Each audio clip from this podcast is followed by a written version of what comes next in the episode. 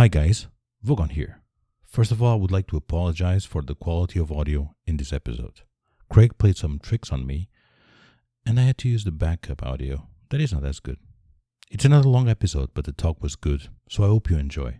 I normally do not ask for stuff for myself, but if I can, and you enjoy the show, please send me some feedback either through email to the talk podcast at gmail.com or through a review on your favorite podcast platform, or even share it with a friend that may not know about it. It does help a lot, and I would love to hear your thoughts about the show. Now, on with the episode.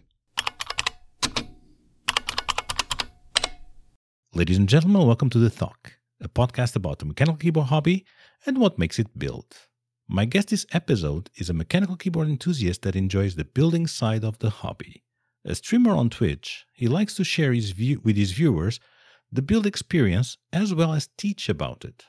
I am EURU. Welcome to the Talk. Thank you. I appreciate your time. No worries, man. Thank you so much for for being here. I really appreciate you joining us. So, I'm not sure if you're aware, but you know, we always start with the most cheesy and usual question there is, but it is what it is. So, what got you in the mechanical keyboard hobby to start with? So, I think I first I first saw the mechanical keyboard community and I thought that it was ridiculous to spend, you know, 3 or 400 dollars on a keyboard. Um, I had a friend who showed me a Tex Yoda 2 and I was like, "Oh, that's that's kind of cute." But I still can't understand why anyone would spend like four hundred dollars on on this uh, awesome looking little rectangle. Yeah, with plastic, indeed. Yeah. So then, in my normal manner, I started digging into, you know, something that was interesting. I was like, oh, I like mechanical things. Um, and I just kind of fell into it, and that's the way that I things kind of work for me. I I go as deep into a hobby. So I, th- I want to say somewhere around June of 2018 is the first time I ordered any kind of mechanical keyboard. Cool. So, from that point on, when you started looking into it, where did you realize yourself that you had fallen into the, the the big rabbit hole and you were down on it, and that's it, you're done. Yeah, I mean that's pretty much how every hobby of mine goes instantly. So I already knew that I was as deep. I was going in deep from the beginning. you were. Did you have any any board in mind when you started? Anything that you decided, you know what, I'm to go with this one, or or you were just curious about the, you know, the the hobby itself, how, how boards were, or as soon as you started, you had this mindset of, no, no, I want this. So the first, uh, I mean, everybody wants the awesome Korean customs, um, but the very first keyboard that I actually ordered uh, was a, I think it was it was either the Cura Hot Swap, or it was, or it was some other KBD fans like a DZ60 Hot Swap kind of deal. Um, because Hot Swap was kind of all the rage at the time uh, fast forward to now, and I absolutely despise hot Yeah. swap things. Were you at the time? Were you already comfortable with soldering and stuff, or at the time you were still a bit redu- little on on on, on soldering? Oh, oh, uh, I've had soldering experience from a pretty young adult age, I guess. Okay, so yeah, for you it was like a child's Yeah. play. It's something that you Yeah. just okay, yeah, you just Yeah. to do. At one point, I worked for a company that made high-end tube amplifiers, like right when I got out of high school, and I was, uh, you know, in school and doing stuff. So I, I just had some job on the side where that's what I did, and so soldering mechanical keyboards pretty simple compared to building from scratch. To be honest, it's one of the things I say to everyone that uh, you know, everyone that starts and that is not confident and has never soldered before. People think that it's this, you know, this monster, but it's not. It's really easy in the end. You know, you just you just need to understand a few principles of it, and in the end, it's not really that hard to do. You know, it's really and it's really satisfying to do. Right? Yeah, especially especially for keyboards. So there's very little current or voltage passing through any any uh, wire or trace. So really, you just need continuity there. Correct. It'll Correct. pass any voltage. It doesn't it doesn't need to be much current. Yeah. So Now, on another note, what are you currently typing on? So what's normally on uh, on my main desk right now is the Heine TKL one. Um, on my streaming rig desk, I normally have the bias, so both TKLs, and right now I have a Mode 80 on my desk that's a customer build, Nice. mostly because we're doing a podcast and it's a silent keyboard and it's still here. So Hey, even if you heard, you know, keyboards on the podcast, it's a podcast about keyboards. So even if there's sound of keyboards, people need to understand that's that's what Fair enough. about, right? fair Now enough. you spoke about TKLs, etc. Question is, do you even small? So what is your favorite form factor? Why is that? Do you go to forty percent? Are you more comfortable with uh, full sizes uh, TKLs? What is your favorite uh, form factor at the moment? So, so I like full size, right? So I'm left-handed. I left-hand mouse, and when I uh, when I play any kind of games like an FPS or where I have to move around a lot, where most people would use WASD, I Mhm. use the 10 key. Okay. so I sense. like full size, but there are Yeah. basically no, they're basically two decent custom mechanical full size keyboards. So 1800 compact and full size compact are kind of my go to if I'm doing gaming. If I'm not, it's TKL. Okay, so you sixty percent are not really your game, even for No. your- Yeah. So I do a lot of, so when I'm typing, I don't do a ton of coding, but I do some. Um, so I find myself using shift and home or end to whole select a line and Got or shift and arrows. yeah. So 60% is really difficult for me. For the stream desk, I ran with 60% a lot for a while, mostly because I had a nice 60%. I still have it. Um, Aka 60. yeah. There's my plug.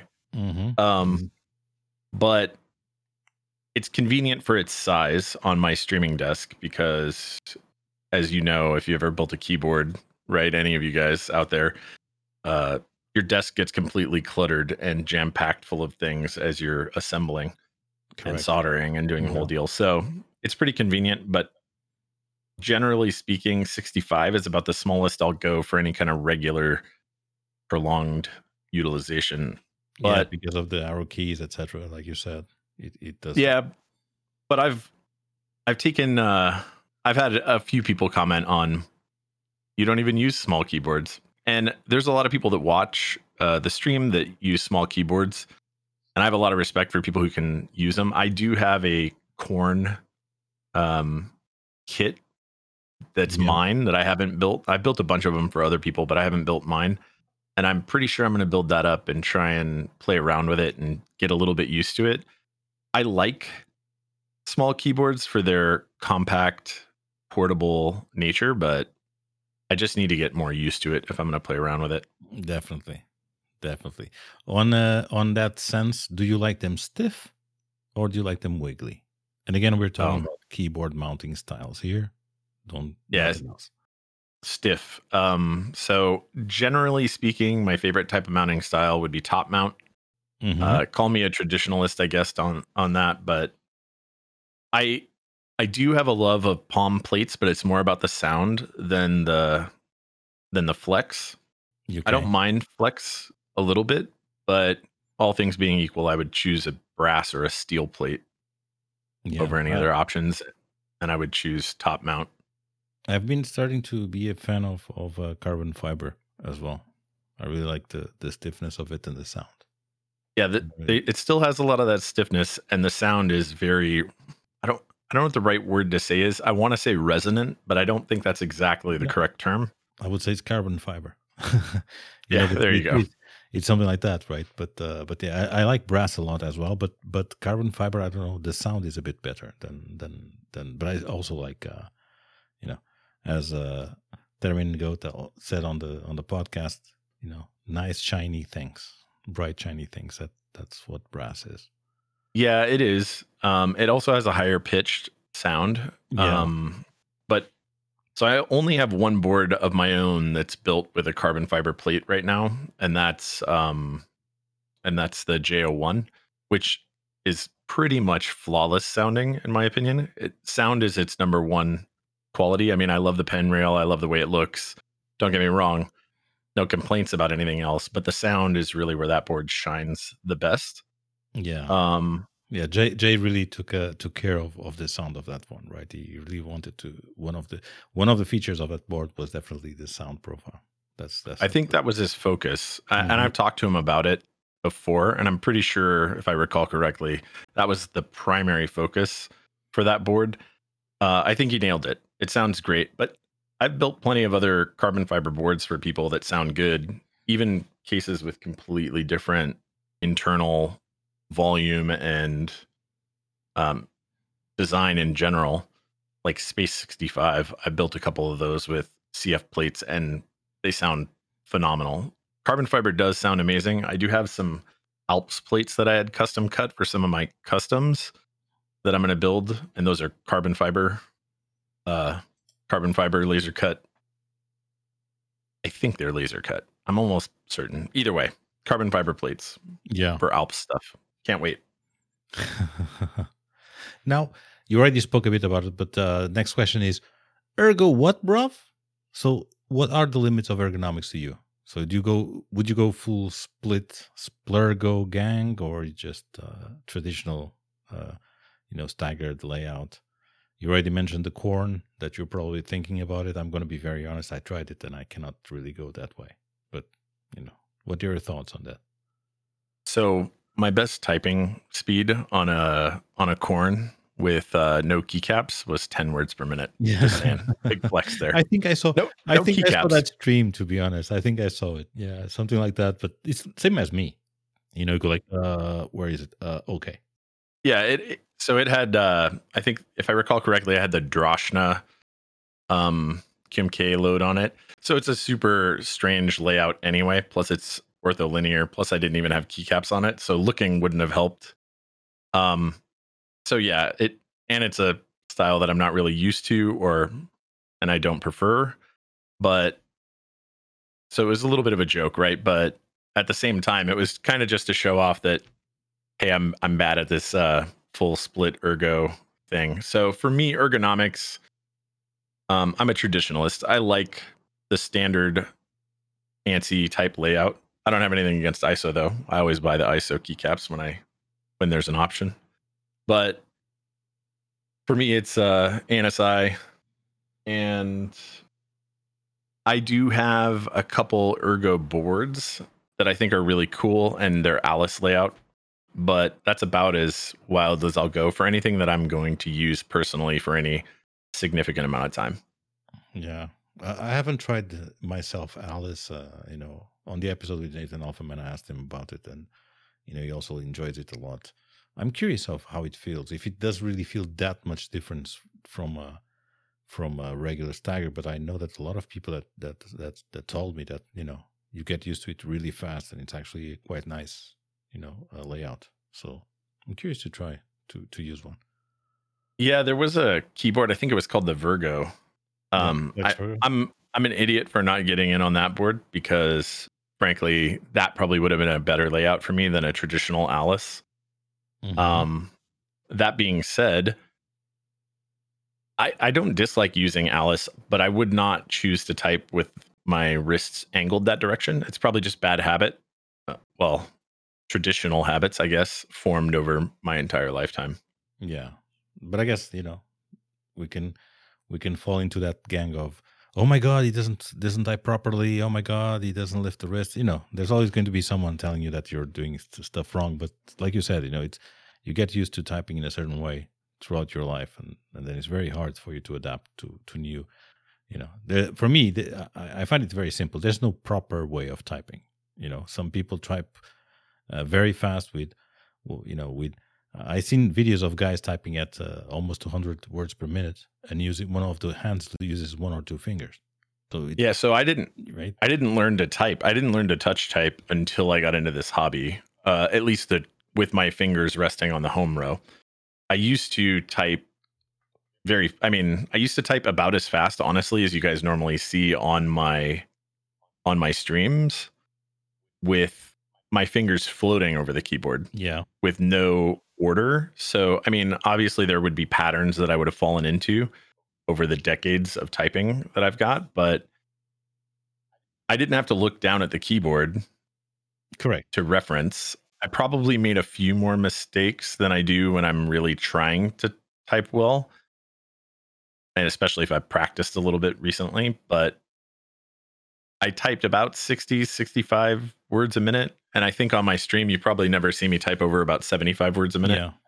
I've, I don't recall what my max is, but it's probably not more than like 85 in any typing tests. I'm not a fast typer, but I also don't practice at Yeah, all. Yeah, but it's like me, man. and I don't know, type all day. the truth is that you know we know that a lot of people like to do that and it's also in the hobby there's all this uh you know this uh i would say this uh of people trying to you know to do fast wpms etc but you know what i find is that in order for you to enjoy a keyboard you don't really need to type 150 words per minute. If you do fantastic you know really good for you.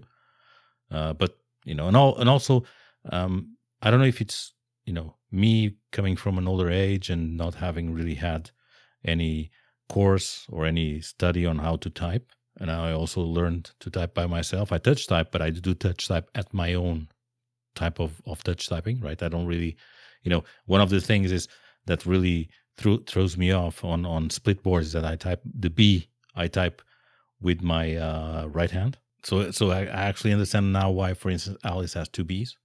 For me would be great because I type B with my right hand, and when I use split boards, is one of the things that I feel uh, a bit, know, I struggle a little bit, little bit with it. Obviously, after you know, I would say a day using it, you get used to to typing B with your left hand. But as soon as I move to a regular stagger, B comes immediately back to the right hand, right?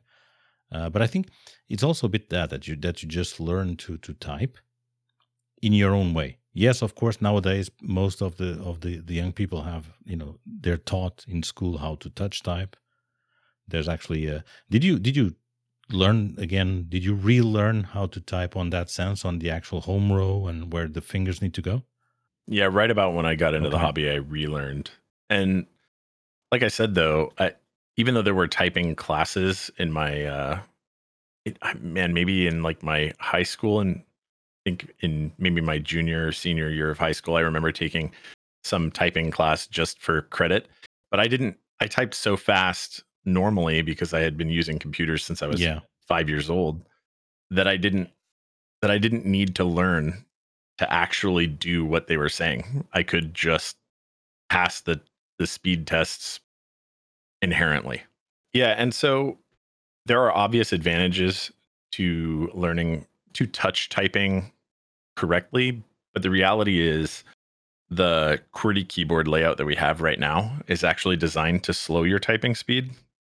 So back before computers existed and people were using typewriters, before electric typewriters existed, you had um you had bars on the typewriter that would have to swing up to smash into the, correct. the ink and or paper. Whether it was a ribbon type or I mean there's a million different types, but generally speaking, there was a mechanical process going on there. And if more than one letter was one more than one letter bar was going to come up at the same time, they would jam. So the layout that we use was actually designed to slow that typing process down a little bit so that you couldn't type Yeah, so fast Exactly. that you would run into problems. Yeah. So, plus, we don't all have the same finger lengths. We don't all have the same exact ranges of motion in our digits. So, you finding the way that works for you is Yeah. always going to be the best, right? Whatever kinematically works best for think- you. And now, now that's a that's a good uh, a good point of discussion, which is, you know, with all the evolution that happens, it's curious that we never saw. Well, we never saw. We do have, uh, you know, the um, the ortho, uh, you know, gang and stuff like that. But there's not really. This is like this layout has not changed throughout the years. It's been the same, you know, uh, and again based on typewriters, based on all that thing of the of the mechanical side, really the mechanical side of the little hammers moving so that if you would touch, they would hit each other. Even the the way that the, the, the keys are staggered is because of that, because mechanically they would be staggered because you were pushing on a metal thing that would then push a rod, right? And it's curious that we this has stayed the same for I don't know, 30, 40, 50 years. And there hasn't been any change to it. You know, it's so curious.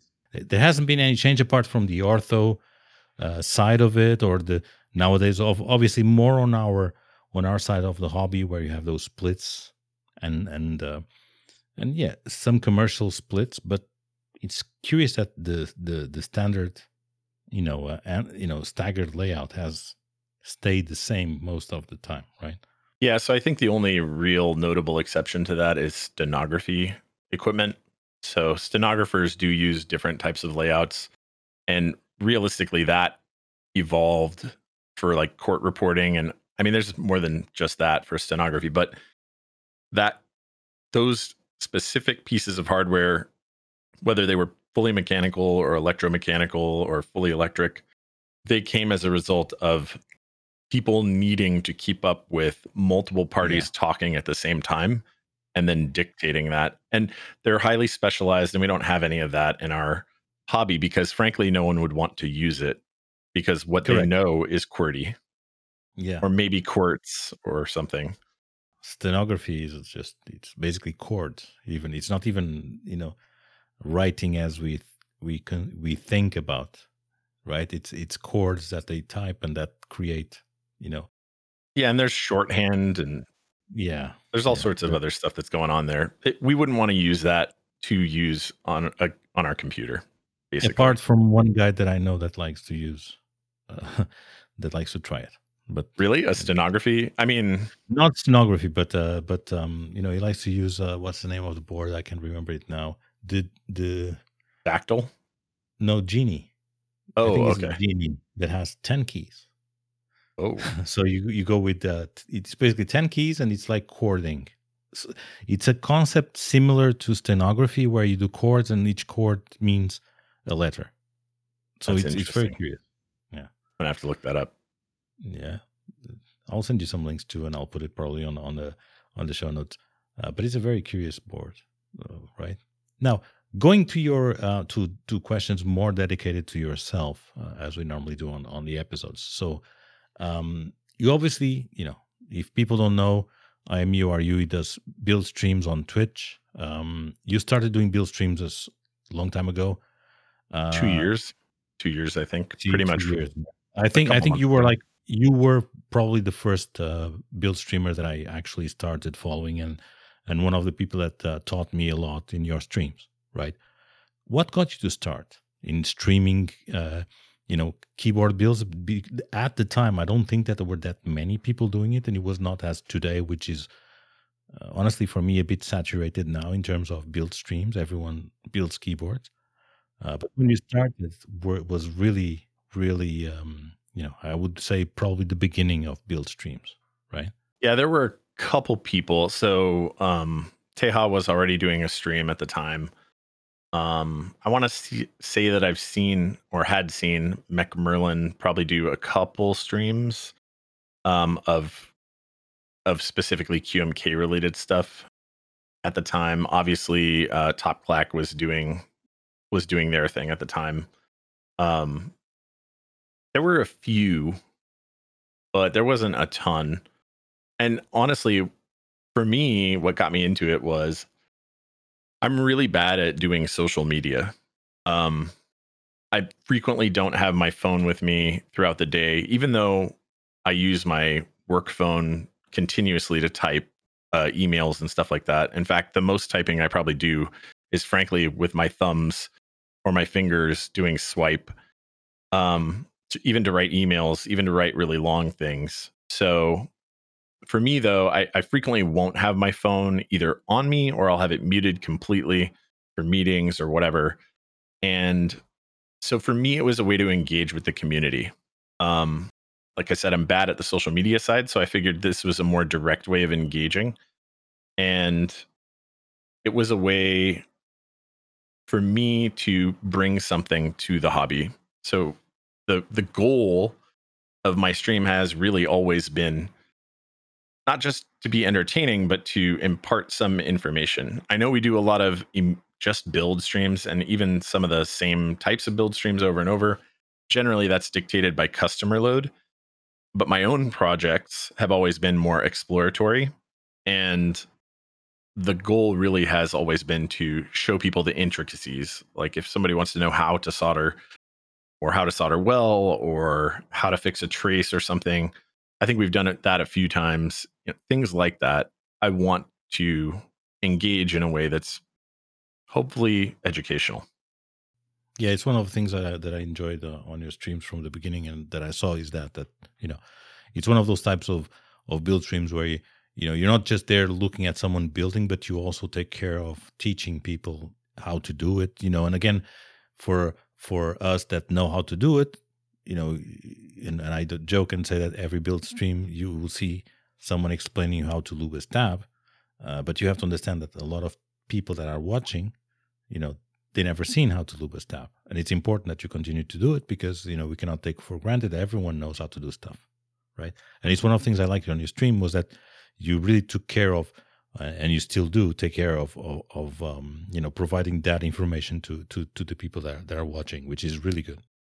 I appreciate it, man. Thank you. No, it's really honest. It's never been about being big for me. I've never tried to grow the channel to a point where it was an unmanageable amount of conversation going on to where I can't directly engage with somebody. If somebody has a question and they're like, "Oh, I really want to know, can you like show me how that works? Can you do that?" Yeah. I want to be able to do that. Makes sense. So you have obviously very big experience on with all type of keyboard builds that you have done throughout this these years. Uh, you know, from the so-called end game, like people like to call them, uh, to complex builds like the Cornes with LEDs, SMD, soldering, etc. From that, you know, from all of those, what is the the type of build that you enjoy the most doing? That's so frankly, it's pretty hard to say. Um, I get something different out of all the different types of builds. So if I'm building somebody's end game, you know, traditional Korean custom type format board, right, or design, uh, Mhm. op- for me, what I get out of it is getting to handle probably a board that I don't have or haven't seen very many of, and playing around with it, right? So I get that out of it. Um, so that's that's good for me but i i also don't like doing the same thing over and over and over and over repeatedly in a row um, then it becomes tedious right? So i love it when somebody sends me something like a like a Corne or a lily 58 or something else and it's like yeah now we're gonna do this. Especially when you have to un- unsolder all the all the or you have to troubleshoot like i saw on one of your streams that you have to troubleshoot all the leds that are not working on the Cornes yeah which is basically everybody's Corne build ever. I, I think that may have been Yeah. fixed though when they added the smd leds that have the little wings that come off the side mm-hmm. and they yeah. extended the pads on it. I think that may be fixed. The kit that I have for me is one of those. So when I build that, I'll, I'll I guess I'll find out. But generally speaking, SMD LEDs, especially when they're flush mount through the PCB, Oh, are a pain in the ass.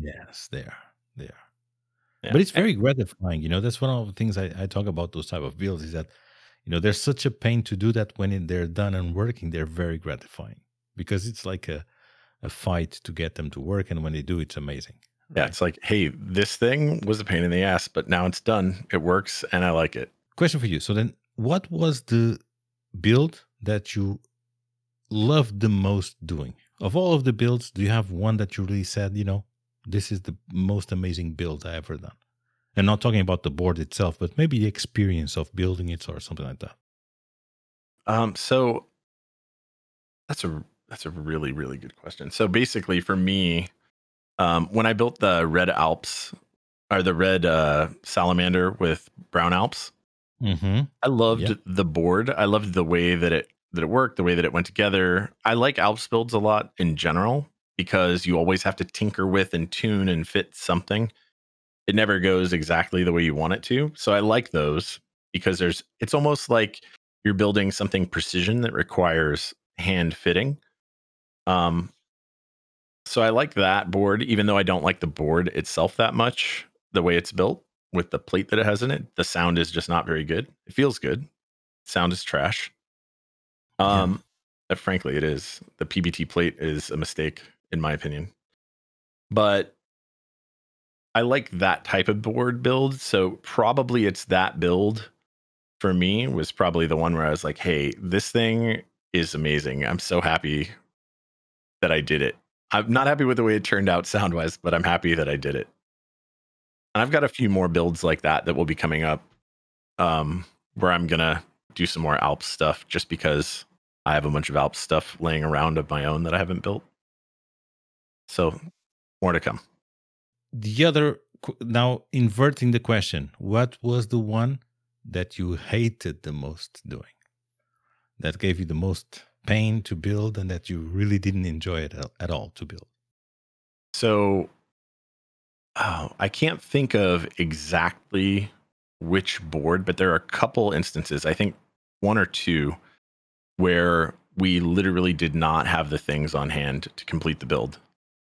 So I had to stop in the middle and then kind of cut the stream short.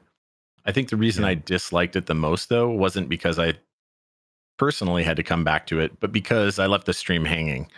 Um, there have not been very many instances of that, and it's because I normally carry a lot of parts on hand for my own stuff. So even if a customer board like they just didn't send the right stuff, I can, you know, make it work and make it right with the customer after the fact. Um, but I I have had one or two instances where that's happened, and I've absolutely hated that. It's the worst.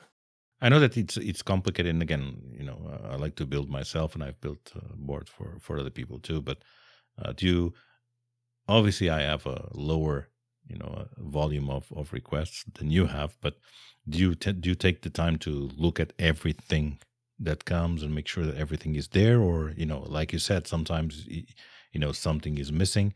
Um, not saying that you don't really care when you get something and you don't make sure that things are there, but uh, what is your process when you receive something from from? Because I, I, assume that you would have a, you know, you have a, um, how do you call it, um, already a few boards to build from customers that send you those boards, right? And if you have a, a long a long uh, lead time because of all these boards that you need to to build, sometimes you probably even with your personal life and your work, etc., you don't really have the time to go through every little piece that yeah. comes, right? So generally speaking, um, what I'll do is is I'll open the the board up. I'll honestly, I'll usually leave it for a day or two.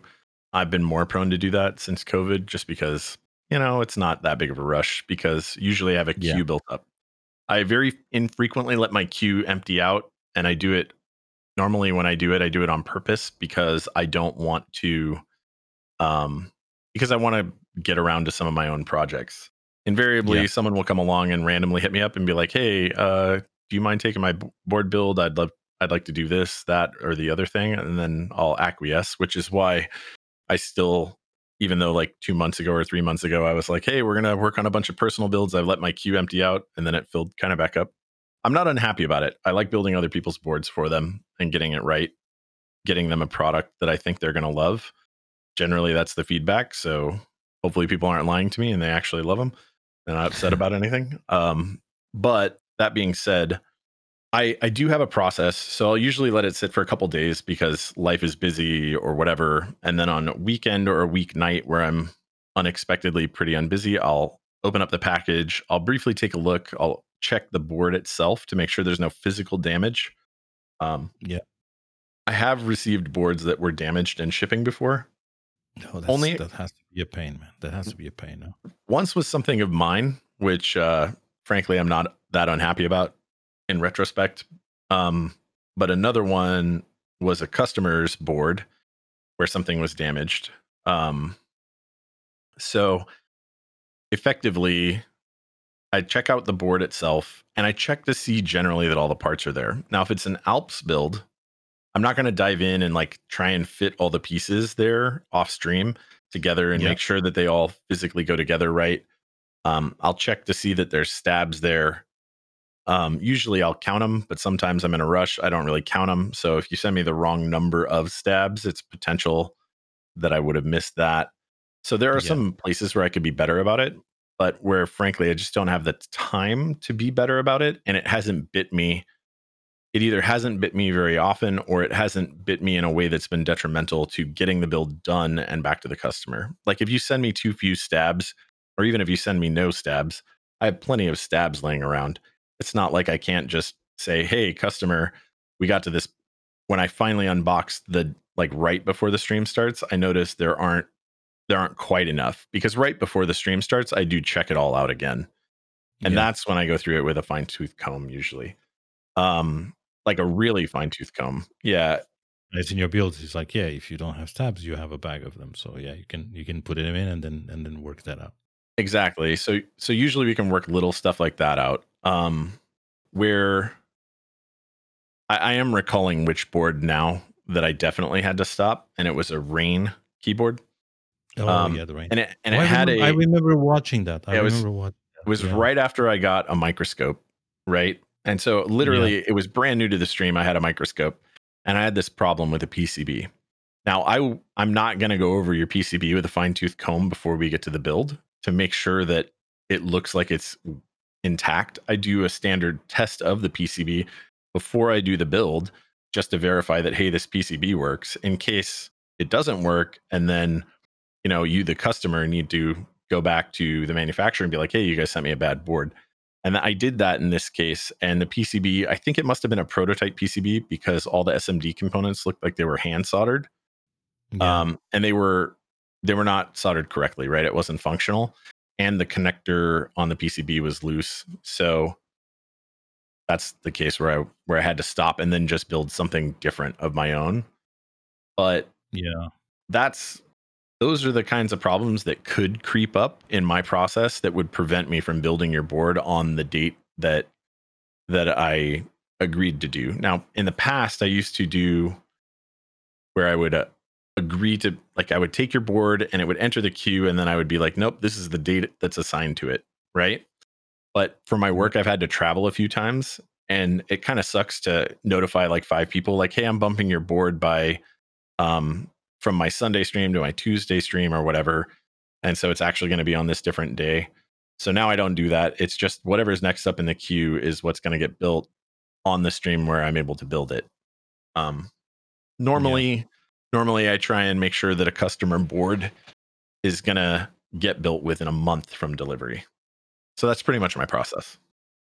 Another question then. So you know, do you have uh, the, do the do, do your customers normally send you the board as they want it, or do you also have people that just come up to you and say, you know what, can you advise me and build a board for me that you would advise me to build to to to get? yeah i do get i do get customers like that. I have over the past now that mostly happened when i was actively posting advertisements.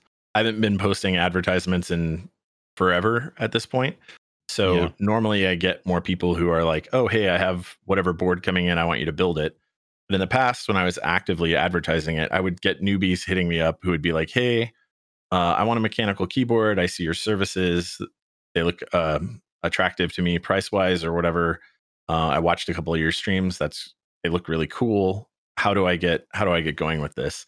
And when I encounter customers like that, then I have a bunch of questions that I start asking them. I have some Yeah. really generic ones like what layout do you want? You know, are you interested in RGB? Are you interested in um, this, that, or the other thing? Some of them will hit me up and be like, I totally want hot swap. That's common for newbies. Um, Yeah. I refuse Yeah. to work with uh, well, I 100% refuse to ever work with Holtites again. Um, those are trash. um, Yeah, I don't. I know do- the feel. yeah, I don't do um, I don't do Mill-Max sockets. I have worked with them, but honestly, I just don't like the quality that they impart onto the product that I'm going to give you back. Uh, They can cause some issues with the switch um, being completely perpendicular to the plate Yeah. um, depending on the switch or perpendicular tar- sorry to the PCB um, because they have a little bit of stuff that a little bit of material that sticks up above the PCB. So depending on the switch, they can actually cause the switch to rock just a little bit. Um, it doesn't happen all the time. There are some switches that are totally fine with it, but I have seen that thing happen. So generally speaking, I want when I hand you a product back, right? I don't want my name to be attached to something that I know isn't going to be the rightest way it can be. Makes so- sense. yeah. So I don't I don't want to take those builds, right? It's not because they're a pain in the ass, which they are. Um, they're not that big of a pain in the ass though. It's not as as an example as much of a pain in the ass as lubing and filming switches, which I do for basically everybody. Yeah. Um. So, so basically, it, it comes down to the quality. Um, I, I just want it to be attached to something really good. So when I get a new customer and they want, they have questions, right? I'll try and guide them down the path that I think is right, and I'll try and set the boundary where where I'm willing to do a build, right? Now, if you're if you're like, hey, I want a I want a DZ60 in a in an acrylic um whatever made by KBDfans or whatever, I'm still totally willing to do that. In fact, I don't think those are bad boards for people who are brand new and an entry level. Regardless of what anybody's feelings on any particular vendor are, cheap boards are not necessarily bad. Correct.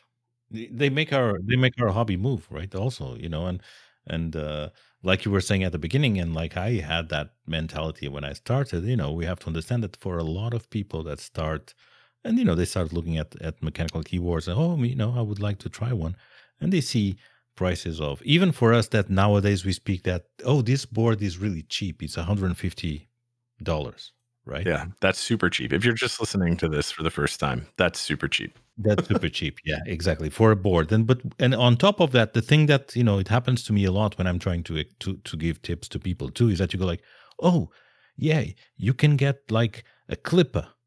You know, Klipper. You want a six percent a Klipper. Klipper, really good price. You know, it's around 130, 140 uh, euro. That's and then you start thinking, oh wait, but that's just the case. Then you need the PCB. Then you need the switches. Then you need the caps, right? And for us, it's very easy for us to say, oh, you know, $150 is very cheap for this board, but we're not talking about the full board. We're talking about the case. Sometimes not even with the PCB attached to it, right? So, and no switches, obviously, and no caps. So, for someone that starts, you know, and if you tell them that, you know, get this that is, um, you know, $150, oh, but you need to pl- spend this and this and this, and then they end up realizing that it costs 300 even for us, we might consider that it's a you know, and I hate that term again. I hate that term budget, but that we might think it's a budget build compared to others. For them, it's ridiculous. People think, how can these people be spending this amount of money? You know, I, you know, a lot of them are students, probably don't have the money. Probably they'll have to ask their parents, you know, for a gift, either for birthday or Christmas or whatever. And you know, all they, even if I was a parent and my, my kid would come to me and say, "Oh, can you buy me a keyboard?" Yeah, how much it is? Four hundred dollars. Are you crazy? Right? Because they don't understand. And that's the minimum bar to entry price that I usually give people. I usually tell them yeah. that the minimum you're really going to get into into a mechanical, a custom mechanical keyboard built um, is going to be about four hundred dollars. That's the minimum price for a complete and full not full size, but fully built keyboard with keycaps, with switches, the whole deal. Um, you can yeah. go a little less than that. There are times where you could, and there are a couple special cases where you might be able to go even significantly lower than that.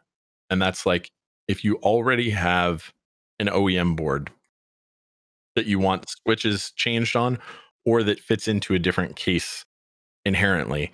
So, like if you have a if you have a um Neubauer case and you have already have a Topre keyboard, which I generally don't work with Topre, although I have, I don't usually.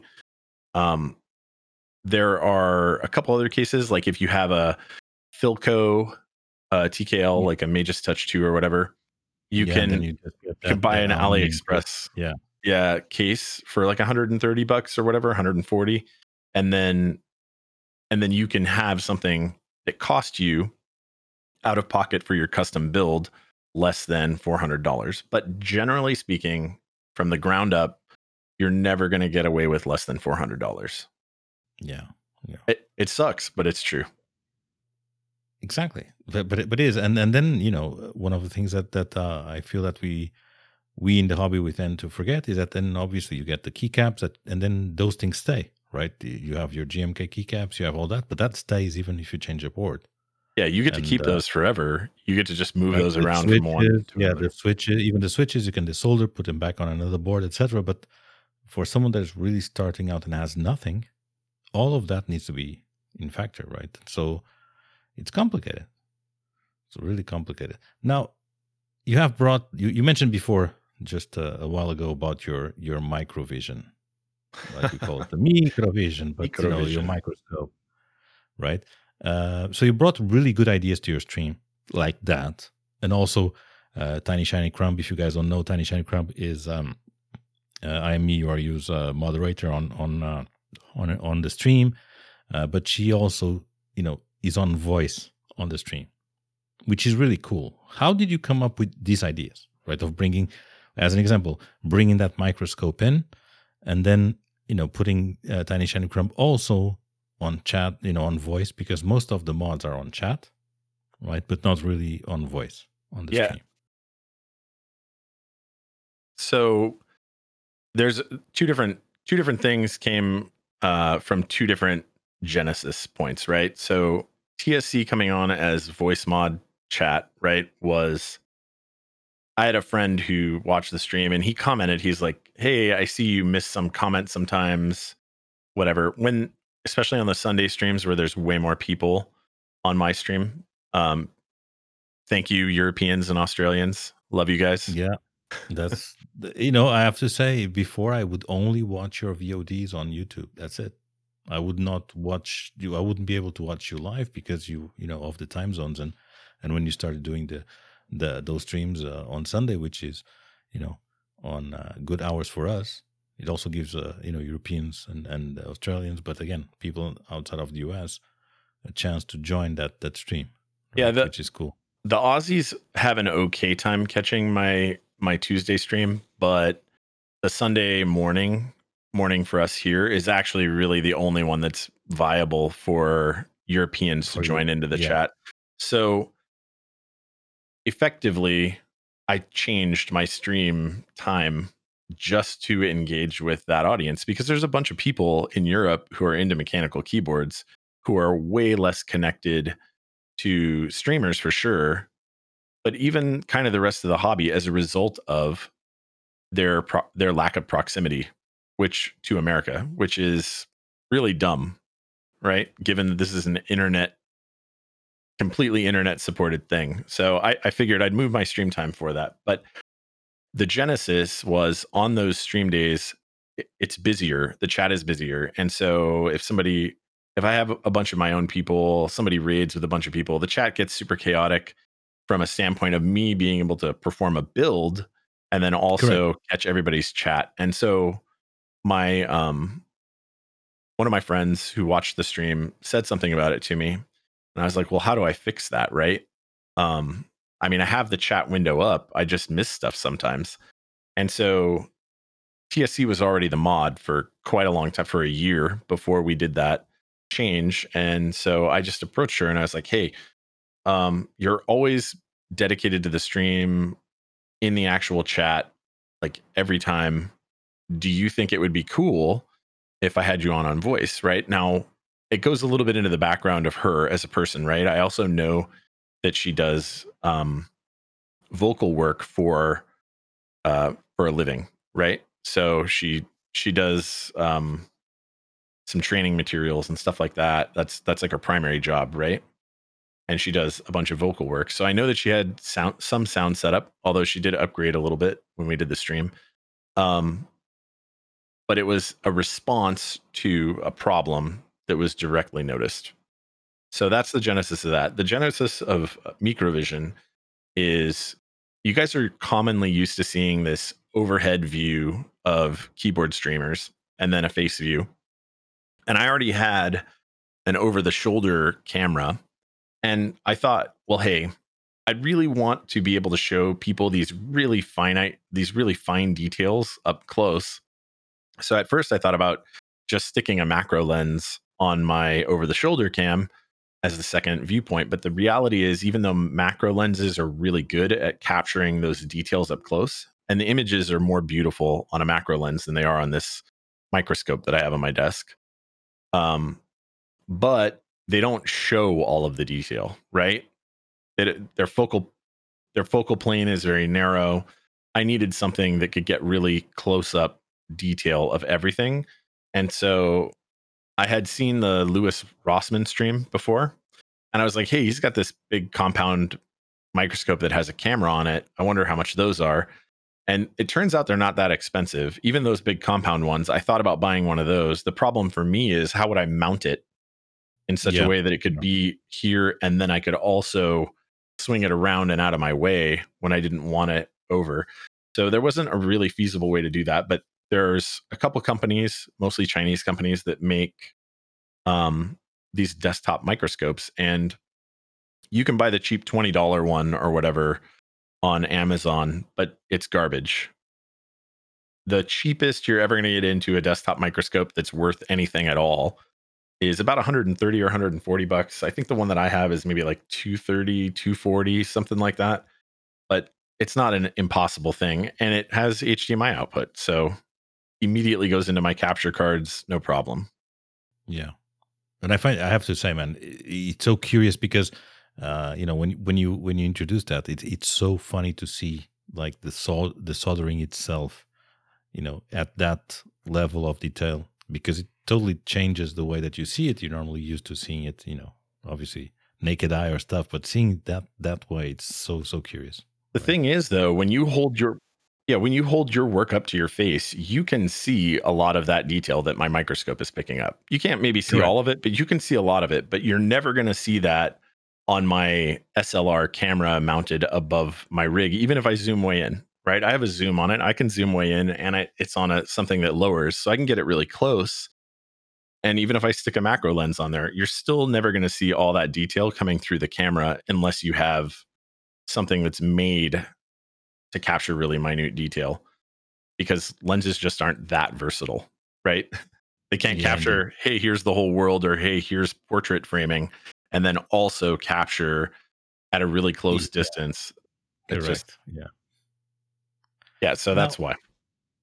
Another one. So you mentioned before about Alps, and you seem to love your Alps. Why do you love Alps? You know, the, uh, we know that re- Alps require a ton of work to make them good, and also very hard, very expensive to come by. Especially, you know, certain types of Alps are very, very hard to find. Uh, I had Guido Sigan on, on on on the show. He also said that you know you need to find uh, new old stock because a lot of Alps that you can buy, which are used, they're or bro- broken, etc. What makes them a, a thing for you? And any particular quality or property that Alps have that you enjoy much more than MX? So I didn't listen to the, and you pronounced it totally differently than I do. So sorry Yeah. uh, if No I'm worries, ruining your name, but Chiros, Chiros Ram, right? So basically, the yeah, I learned that the, the pronunciation is Girosgian, but that's a ch, which is I can't, I can't make the, Uh, that yeah, sound yeah, at I the back of my throat, though, unfortunately. um so um i've watched a ton of his videos and i i didn't watch i didn't listen to the Thok episode where he was on but i have a suspicion that my love of alps comes from a similar place that his does just knowing his content in general. Um our hobby has massive vintage roots. In fact the all the fancy switches all the new you know million different varieties of naming of different switches from JWKs to Zeals to standard cherry stuff, right? It all comes from really old designs. And Yeah. some of the best old keyboards had Alp switches in them.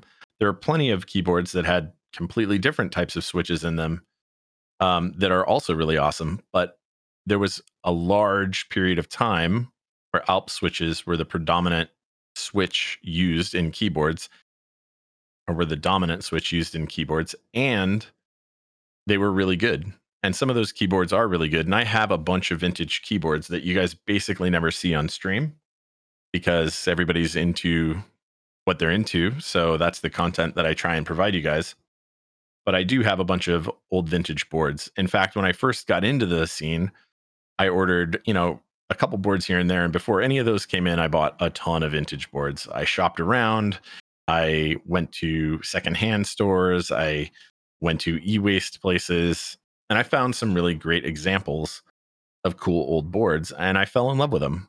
And some of them I was in love with for, you know, decades just using on my regular computer or computers, right? So Yeah. for me, it's not just a meme. although there is a lot of that in the hobby. It's memery to just, you know, hey, I built this crazy Alps, whatever. That's great.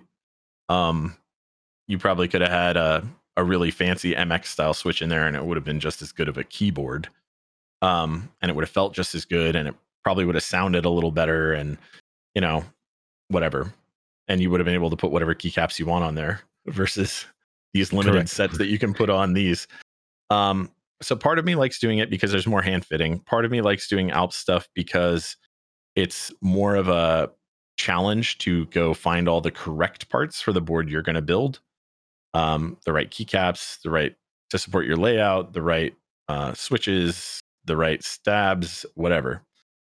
Um, so that's a reason that I like it. It's more challenging, but there's also a nostalgia value to it for me that really solidifies my desire to have Alp switches and stuff. Now, I don't think they're better than MX switches, though. I don't. I think that brown Alps and neon green Alps are incredibly great tactile switches, and there are very few MX switches that come anywhere close. But with with those exceptions, generally speaking, they're not better. In fact, they're less stable. They have more wobble in one direction than the other because of the non-uniform design yeah. of the of how it works, right? Of the mechanicals inside of it. Um, their service life is incredibly short compared to an MX switch.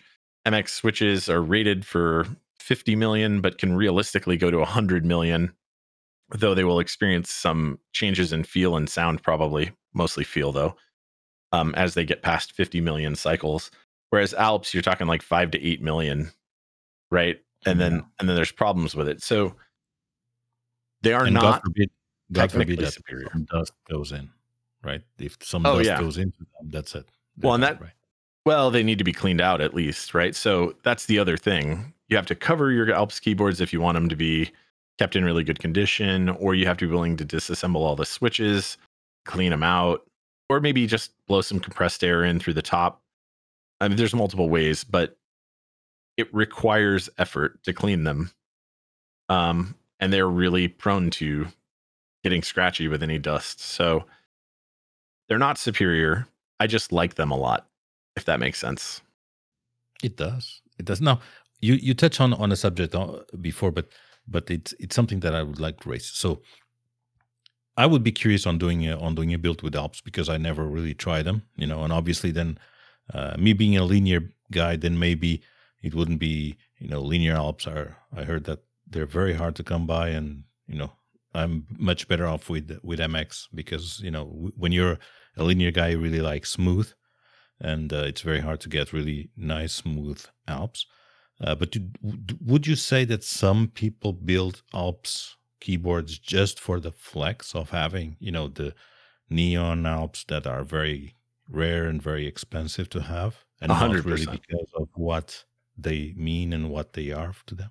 A hundred percent. Uh, I mean, I'm not going to say that there's no nostalgia value or uh, vintage value to them, but I am going to say that if you built a ne- if you built a neon green Alps build and you didn't already just for some ridiculous reason have a bunch of neon green Alps or a busted board that had neon green Alps in it, and the vintage actually doesn't matter to you, you just wanted a cool keyboard. With a few exceptions, right? if you built with neon greens, you probably should have built with browns for the money. Yeah. Um, yeah. I'm not going to say that. I'm not going to say that neon greens aren't awesome. They're awesome. So are browns, and frankly, they're much much cheaper. Although they're more expensive now and harder to come by than they were in the past. Um, probably because of people like me who have aired, you know, what sources of brown Alps you might be able to find out there.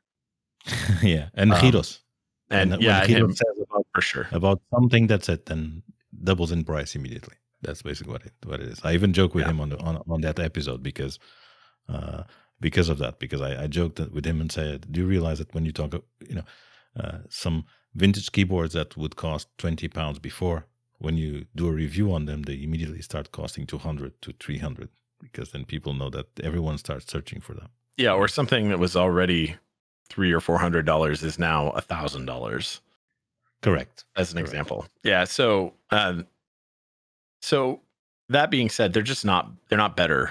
right? And so if you're not going to enjoy them, if you're not going to enjoy those switches, you might as well sell them and let somebody else who is going to do it because the, you're not wrong when you talk about you wanting to do an Alps build and you wanting to do linears. I mean, there are some decent linears. There are greens, taxi cab yellows, stuff like that, which are good.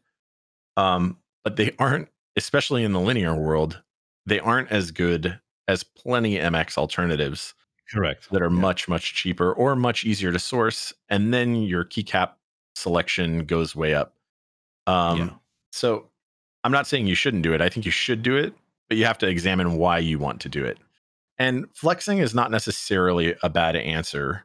Some people do just build them for the flex, but some of us out there actually like them and want to use them. Yeah, I'm not saying that everyone does it because of, of the flex, but you know, it's it's that discussion that we had before. It's very simple, right? It's that uh, there's people that buy uh, I like to, to, to always come back to that Ferrari idea, but there's people that buy Ferraris because they really want a really fast car and they love the concept of a Ferrari and they want to drive it. And there's people that buy Ferraris just to put it on the driveway and and hey guys, you see, I have one of those. So there's the two sides of of that in any part of life, and our hobby is not different in that. That's yeah, so, what I say, right? So I have, and I always bring to meetups this one board. I have a board that kind of pokes fun at that whole thing, and it's a, uh, it's an, it has, it's that AliExpress Filco compatible case. Yeah, right. Yeah, and it's got blue Alps in it, and it's uh, and it's tray gasket mounted because I had to come up with a custom mounting solution, and it has cheap keycaps and uh, Nathan actually made fun of me a little bit at a meetup because he saw it and he's like, "What the hell is this?" Right? And I told him, "Oh, it's my Blue Alps. Like, go f yourself with your Blue Alps board." You know what I mean? Yeah, um, yeah, yeah. It's. I was just trying to build the cheapest Blue Alps board I could, just to kind of poke fun at at our whole ridiculous flexing of Alps.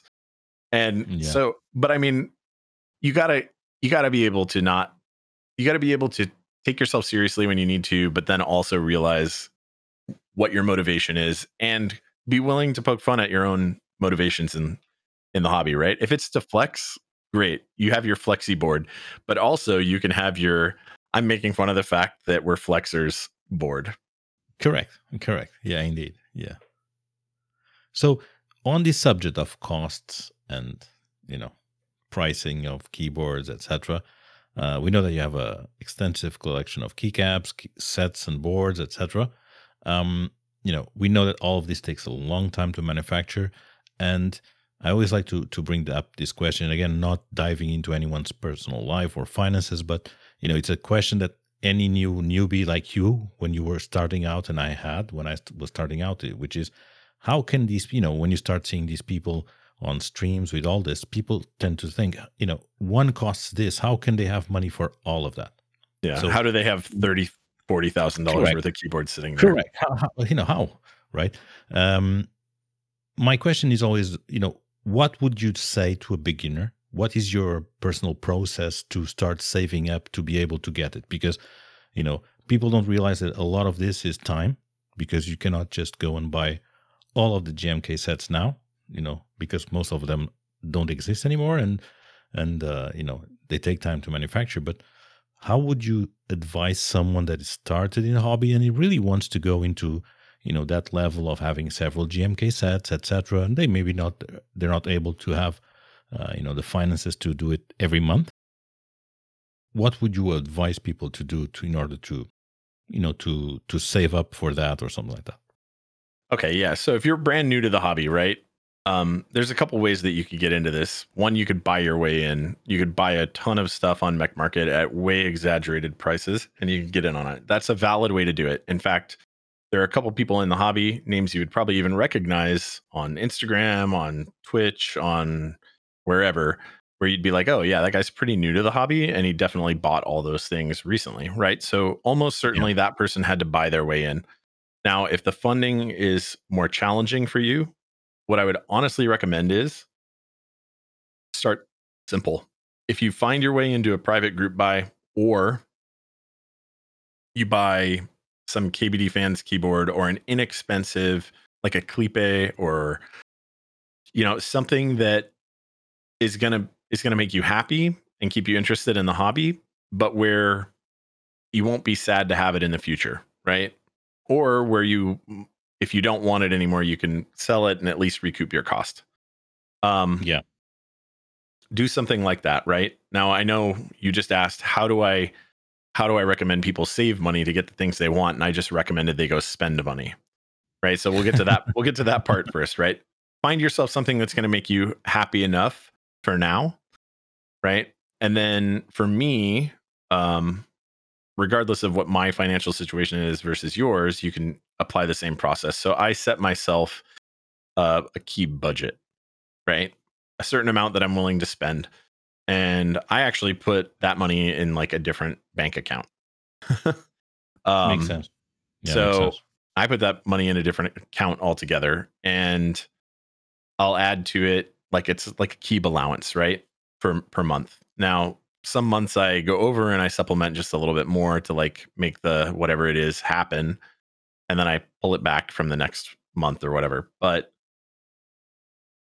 sometimes I go under because there aren't a lot of sets or there aren't a lot of things, right? And it kind of stacks up a little bit. And then I'll buy the boards that I want. Now, how big that budget is is going to dictate obviously how frequently you get to buy the types of boards you want depending on how expensive those boards are um that's kind of how i do it it's kind of what works for me um every now and then there's like oh this opportunity came up like as an example private group buys where it's like uh i'm already No.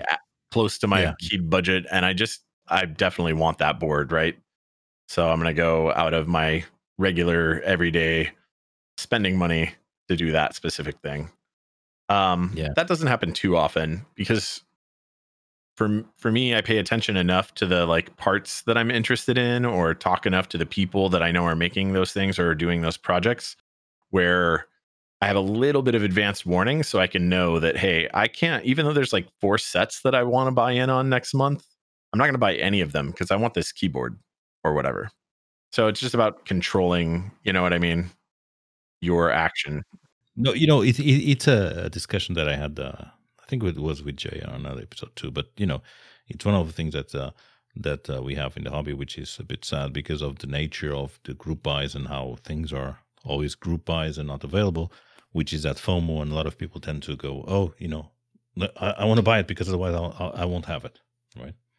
But then Yeah. the point being is that there's always going to be a new a new keyboard coming out. There's always going to be a new GMK set coming out. Now there's 10 sets coming out per month. So it's not like you're going to miss, you know, even if you miss this one that you find that it's the most amazing key set that ever is, next month probably we'll have another one which you will find that it's the most amazing key set that ever existed, Sure, you know. sure. And I and I speak for for for personal experience that I had keys key set arrived that you know I looked at it today and when I bought it I thought I found that it was really cool.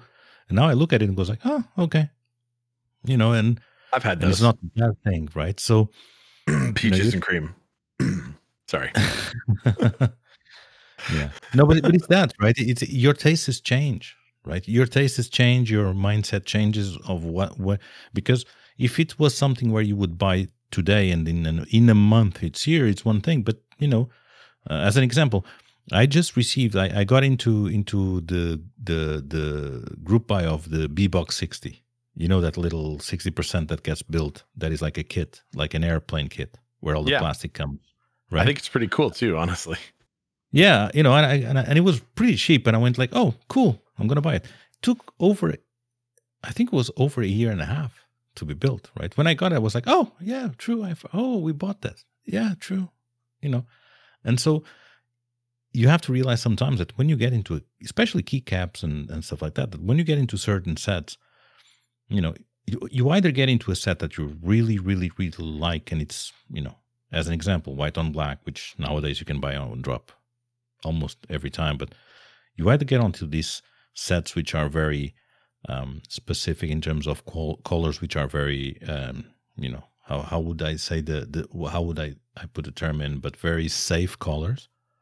But if you go into more uh, specific types of sets, and and uh, you could, you buy today in a in a year's time, a year and a half time, you you won't like it when you get it because you you moved on, right? Your tastes have changed. When I started, I I would see people going crazy with, uh, you know, white on black and um, nines, you know, GMK nines, which for me I would look at it was like it's gray. You know what's so special about the set?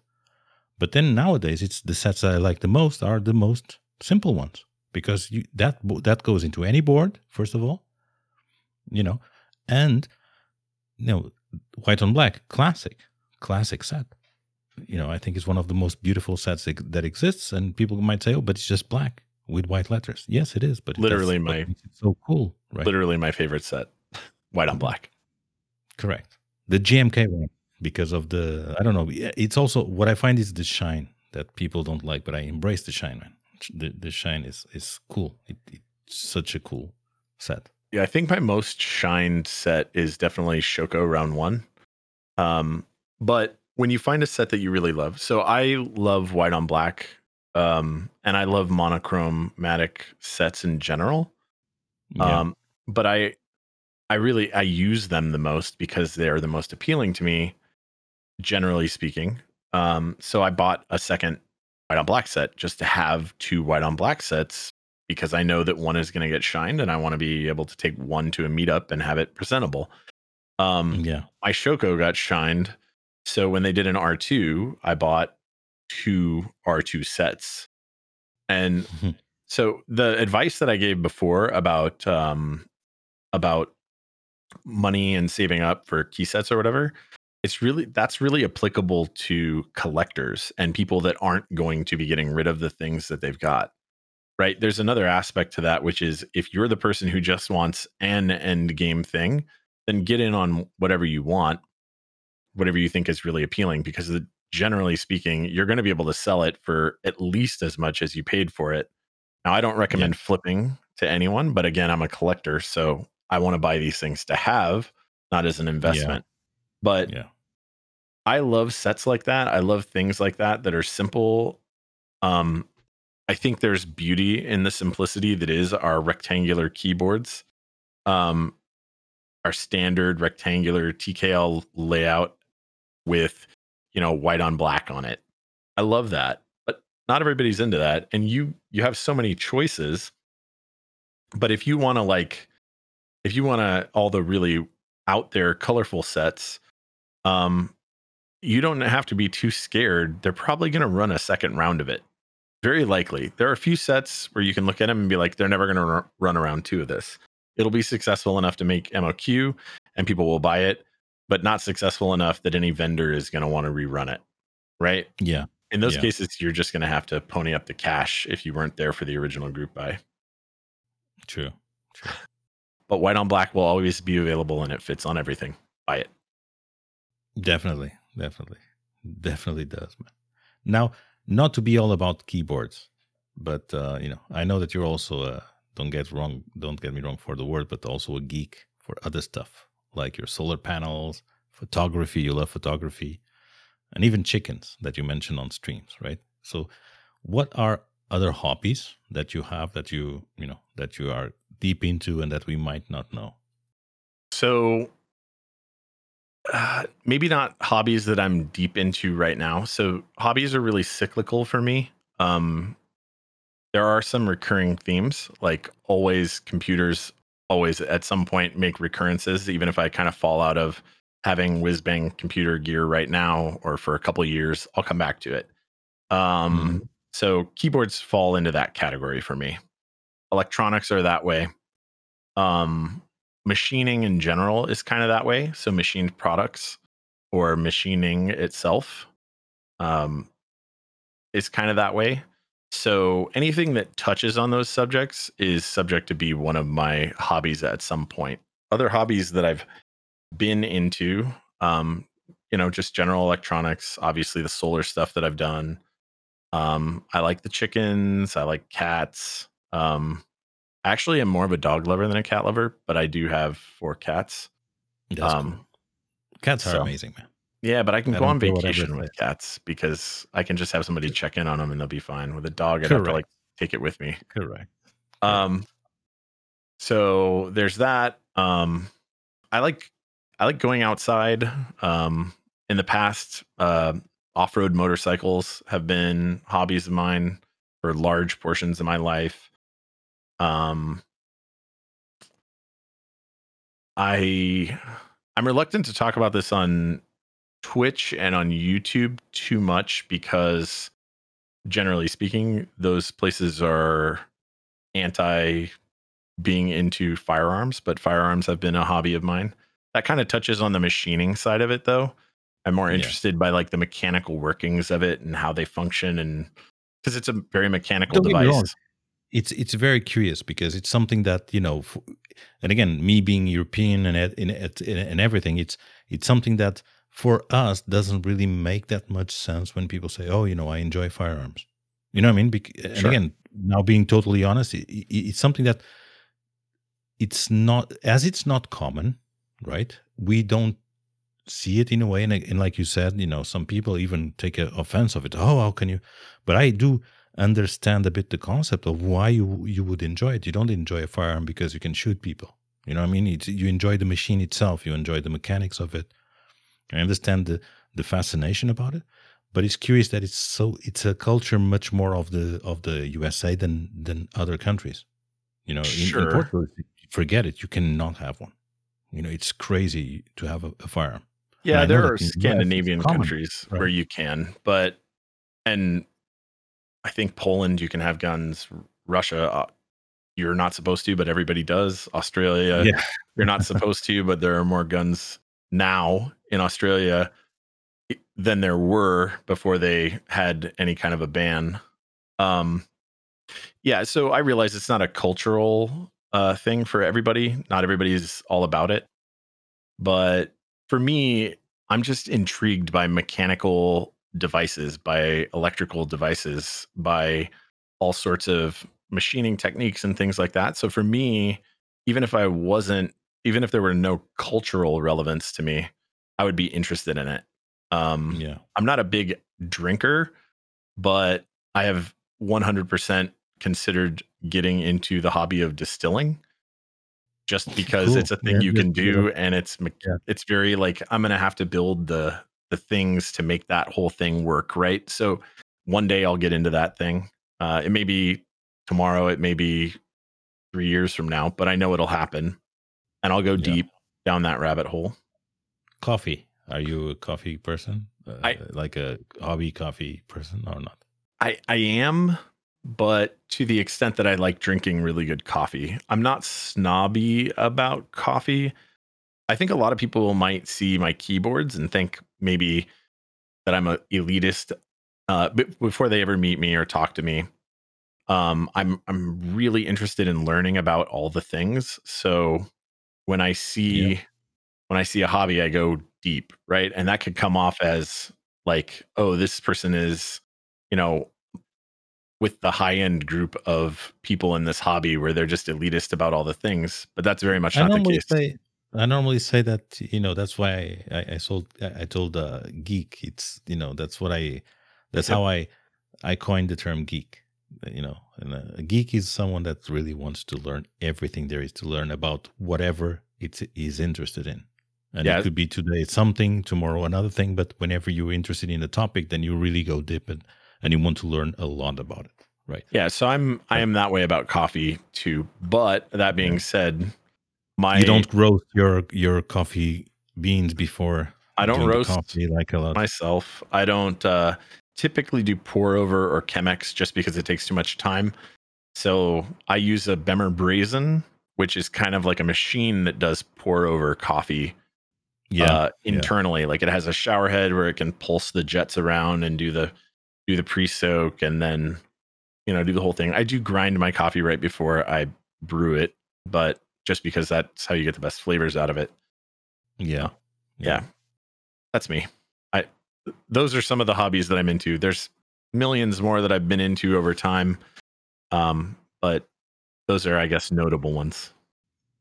So, last questions of the podcast, right? So, one that we do to every guest too, and again, it's your choice on whatever you want to talk about. But if you could change something today in the keyboard hobby, what would it be? And it could be a good thing, a good bad thing. You decide. It's up to you. You tell me. I think honestly, the hobby is mostly on the right track. Um, it's going to keep growing, and change is inevitable in all things. So, I think there's people that are hung up on wanting it to stay exactly the same, and it's just not going to happen. It couldn't happen. It, you know, everything yeah. has its time. So the hobby is growing. So I don't want it to stop growing. I, if you had asked me this previously, I would have said, hey, you know, I wish that there were some big manufacturers that were taking us seriously, that were allowing people through their own economy of scale to kind of get into some of the things that we do with reasonable quality for reasonable price. That's even starting to happen kind of now. Um, and then um, they get slammed for that. Yeah, well, you know, I mean, haters don't you know, hate. People, yeah, exactly. You know, you finally get that, and people, oh, but that's not, you know, they're coming after our hobby. You no, know, they're not trying to destroy it. They're just trying to exist in this space and capture a Correct. portion of the market, and that's natural. And I hope, honestly, that they're more of a good influence than a bad influence, and their product, at least, does not appear to be a negative influence on the hobby. Uh, I don't particularly like hot swap. I wish that it was all solderable only. You know what I mean? But the reality is, like, it's it doesn't seem like a terrible product, and they're trying to engage us in ways that we as enthusiasts would also really prefer. Like, they want to like it. It can run QMK. They want to they want to get it VIA compatible, yeah. even though they have their own software suite, which may or may not be good to modify it. I mean, hey, if if these companies want to engage us in healthy, productive ways that bring value to us as enthusiasts, but also bring some enthusiast values to regular consumers, I, I can't see why that would be a terrible thing. Uh, some of these parts might get cheaper for the people that you already pay, are, are patrons of. Like if you're already buying things from other vendors, because of these people's economy of scale, some of these other products may become available at lower rates because more are being produced. And on top of that, I think that you know uh, the point you you made, which is which is true, is that they're not go. You know, the, the, the and we we all know what we're talking about here, but you know they're not going after the high end enthusiast. This is not their market, even on this on this hobby. They're going into, you know, if when I started, if I had the chance of buying a board like that, for that price, right? Which is great for a lot of people. You know, I would, and and we have to think that yeah, for us, which are enthusiasts and we know, uh, you know, we have experience in a lot of boards and we already know exactly what we want. It's completely different than someone that's starting, and for that type of market, it's great that they exist. You know, I think that you know they're not trying to compete with the high end stuff, and even though they use even they, though they use a lot of, of buzzwords for that, but you know, I don't think that they are.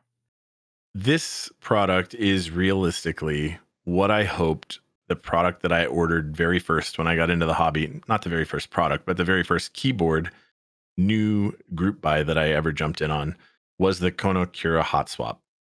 Right? Yeah. And it this new board is basically exactly what I wanted that board to be at the time. And I was new. Yeah. And I don't think that I have been a negative influence on the mechanical keyboard community. I think that I've I'd like to think at least that I'm a positive influence on it. So I don't think that it's necessarily bad that it's going to get people engaged. Uh, you can hate on it all you want, but you also can't change that it's a thing. So you might as well embrace it, and you might as well find ways to have it be healthy part of our equation. Correct. And if you don't, if, and if it's not for you, it's just not for you. You know, that's what it is and uh, and and doesn't really mean that it's bad. It's just that it's not for you. Sure. You know, you can say, yeah, it's not the best board in the world. Of course not, but they're not claiming that it's the best board in the world, right? They're just, yeah, they took. Obviously, they're smart. They took a lot of uh, things that the, you know, the community or the, you know, the the trends at the moment. But that's a marketing thing, and that's smart to do.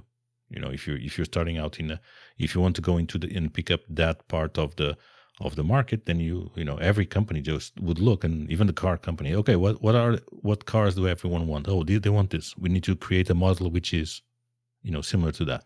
That's every company does that. So, you know, we do that to ourselves. How many Alice clones exist? Exactly. No, exactly. How many oh, yeah. Exist? Yeah. Yeah. How many But again- 65s came out last year or the year funny, before?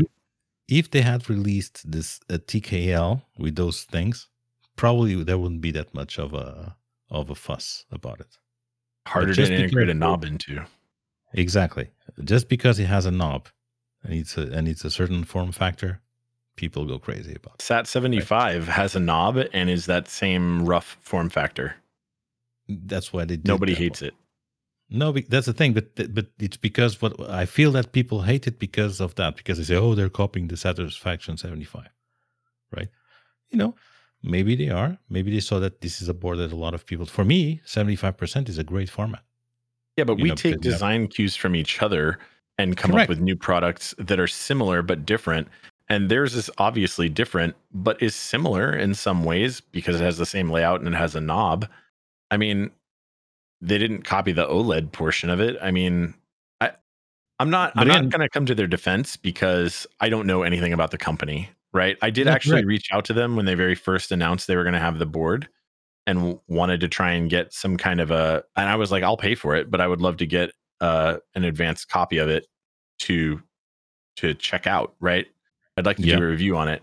I I did say, you know, I've created reviews in the past, so I'm going to be brutally honest about your board. Um, feel free to go look at them. I haven't done a lot of reviews, but very early on in my streaming, I did do one review of that Cure hot swap. It was not a very good review because it was very negative.